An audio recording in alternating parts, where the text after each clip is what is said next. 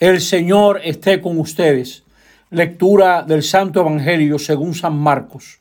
En aquel tiempo Jesús y sus discípulos se dirigieron a las aldeas de Cesarea de Filipo. Por el camino Jesús preguntó a sus discípulos, ¿quién dice la gente que soy yo? Ellos le contestaron, unos Juan Bautista, otros Elías y otros uno de los profetas. Él les preguntó, ¿y ustedes? ¿Quién dicen que soy? Pedro le contestó, tú eres el Mesías. Él les prohibió terminantemente decírselo a nadie y empezó a instruirlos. El Hijo del Hombre tiene que padecer mucho, tiene que ser condenado por los ancianos, sumos sacerdotes y escribas, ser ejecutado y resucitar a los tres días. Se lo explicaba con toda claridad. Entonces Pedro se lo llevó aparte y se puso a increparlo. Jesús se volvió de cara a los discípulos, increpó a Pedro. Quítate de mi vista, Satanás. Tú piensas como los hombres, no como Dios. Después llamó a la gente y a sus discípulos y le dijo, el que quiera venir conmigo, que se niegue a sí mismo, que cargue con su cruz y me siga. Miren, el que quiera salvar su vida, la perderá, pero el que pierda su vida por mí y por el Evangelio, la salvará. Palabra del Señor. Estamos en este vigésimo cuarto domingo del tiempo ordinario y Jesús tiene hoy una enseñanza muy importante. Cuando yo era muchacho, íbamos a veces a una finca que los jesuitas tenían en La Habana que se llama El Salado. El Salado. En El Salado había unas cuevas y muchas veces la excursión consistía en entrar en alguna de las cuevas. Y yo recuerdo una cueva muy larga y recuerdo cómo el profesor nos dijo, vamos a caminar una cueva larga. Los túneles, las cuevas se caminan de cara a la oscuridad, no mirando la engañosa luz de la entrada. No, hay que mirar la oscuridad y no tenerle miedo y caminar hacia ella sabiendo que de ahí se sale. Y es lo que Jesús hoy nos enseña en este Evangelio. Veíamos en la primera lectura esa figura mesiánica que es el siervo. En el capítulo 50 del libro de Isaías dice así el siervo, el Señor me abrió el oído y yo no me resistí ni me eché atrás. Ofrecí la espalda a los que me aplastaban. Y luego dice, el Señor me ayuda por eso no sentía los ultrajes. Y más tarde, tengo cerca de mí a mi defensor, ¿quién pleiteará contra mí? Tiene entonces una gran confianza porque está sostenido por el aliento de Dios. Los pueblos y las personas, para hacer algo que valga la pena, tienen que entrar donde no se da pie, tienen que atreverse a caminar el túnel de la renuncia, de la entrega sin ver resultados.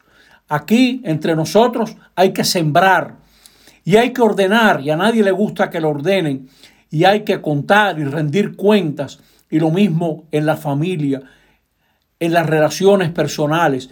Hay que renunciar a la palabra dura, aunque a veces uno tiene ganas de decirle cuatro cosas a otra persona, pero hay que renunciar a eso para mantener las relaciones y para poder crecer.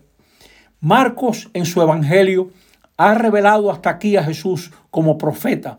De ahora en adelante lo manifiesta como alguien a quien Dios sostiene, como hijo de Dios, sabiendo que lo divino no es un poder que se impone, lo divino no justifica los intereses inconfesables de los escribas, de los fariseos, de los sumos sacerdotes. Por eso el Mesías va a padecer porque va a entrar en conflicto y ya está en conflicto con esos poderes.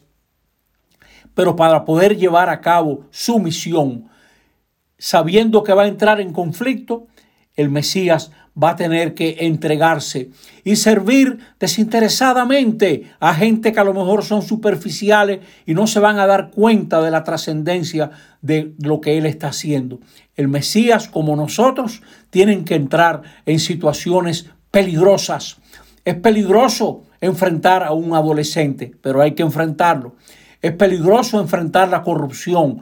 El desorden que nosotros tenemos en el tránsito, donde cualquiera hace lo que le viene en gana. Eso es peligroso porque engendra mucho, mucho rechazo, pero hay que hacerlo. Es una situación peligrosa porque es la única manera de nosotros poder avanzar como personas, como sociedad, como pueblo, enfrentar esos intereses. Jesús le pregunta a los discípulos, ¿quién dice la gente? Y la gente empieza a hablar de unos que conocen Juan el Bautista, de otros que recuerdan Elías, los profetas. Es decir, hablan del Mesías como uno más de la serie y no se dan cuenta de la trascendencia de la persona que tienen delante, en quien el Padre está realizando algo único. Y ahora Jesús les pregunta, ¿y ustedes? ¿Qué dicen ustedes? Tarde o temprano nos van a preguntar a cada uno de nosotros nos va a preguntar la vida. ¿En qué pie tú estás parado? ¿En quién tú crees? Tú, muchacha, tú, hombre, muchacho, ¿en quién tú crees? Y vas a tener que decir, y vas a tener que descubrir que el Mesías es rechazado por toda la gente que busca su interés y el egoísmo. Y el Mesías también resucitará. Es lo que la primera comunidad recordó. Por cierto, que la gente que estudia los evangelios nos aseguran que probablemente Jesús no usó exactamente esas palabras, pero Jesús claramente enseñó que él enfrentaba todo aquello que estaba mal y también que él confiaba en su Padre. Como los evangelios fueron escritos después de la muerte y resurrección de Jesús, el Jesús de los evangelios a veces habla con una claridad que solamente vino después. Pero ciertamente que él habló de las dos cosas, del rechazo y de la resurrección. Y Pedro se lo lleva aparte porque Jesús rompe sus falsas expectativas. Pedro pensaba que él iba a subir con Jesús y resulta que Jesús le está diciendo que va a sufrir el conflicto y el rechazo y la muerte. Y Pedro se da cuenta, suma y resta, que él está envuelto en la colá, como dicen, que él está ahí también y entonces es como un satán, uno que divide a Jesús de su verdadera identidad. Y Jesús se lo dice, apártate de mí. Tú piensas como los hombres y no como Dios.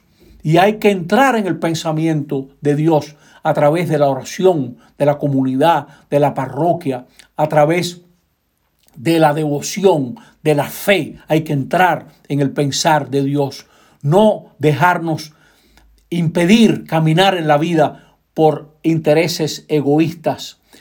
Hay que atreverse a perder para ganar, perder para ganar. La muchacha que es seria, la muchacha que va conociendo poco a poco a los muchachos, pierde, tal vez pierda mucha simpatía y mucha aprobación, pero va a ganar un hombre que valga la pena pierde para ganar. El muchacho que se pierde muchas salidas y muchas cherchas porque tiene que estudiar, tiene que profundizar en lo que está haciendo. Está perdiendo, pero perdiendo para ganar. No hay nada dichoso que valga la pena que sea fácil. No hay nada que valga la pena que sea fácil. Hasta una cosecha de maíz da trabajo. Y por eso la gente que solamente mira hasta la esquina no va muy lejos. Tenemos que dejar atrás esa imagen falsa de Dios. Tenemos que dejar atrás esas aspiraciones necias de autoengrandecimiento, de egoísmo, y luego veremos, no, hay que empezar por renunciar a eso. Y por eso Jesús nos está dando un camino. Si usted renuncia a ser el origen, el centro, el fin y la meta, usted está en un camino correcto. Niéguese a sí mismo, dice Jesús. Renuncia a tus falsas aspiraciones. Renuncia a ser el centro. Cargue con su cruz. Eso es un realismo. Carga con tus limitaciones. Carga con la situación que en la que te ha puesto la vida. Hay que echarse al hombro este país. Hay que echarse al hombro esta sociedad. Cargue con su cruz. Y dice Jesús, sígame. Hay que moverse detrás de Jesús que va adelante haciendo el bien.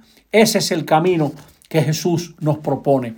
Los túneles se caminan de dos maneras. Hay gente que avanza mientras ve la luz engañosa de la entrada y otra gente se atreve a caminar de cara a la noche. La oscuridad te rodea, pero de ahí se sale, con la fe puesta en Dios, sabiendo que Dios no defrauda.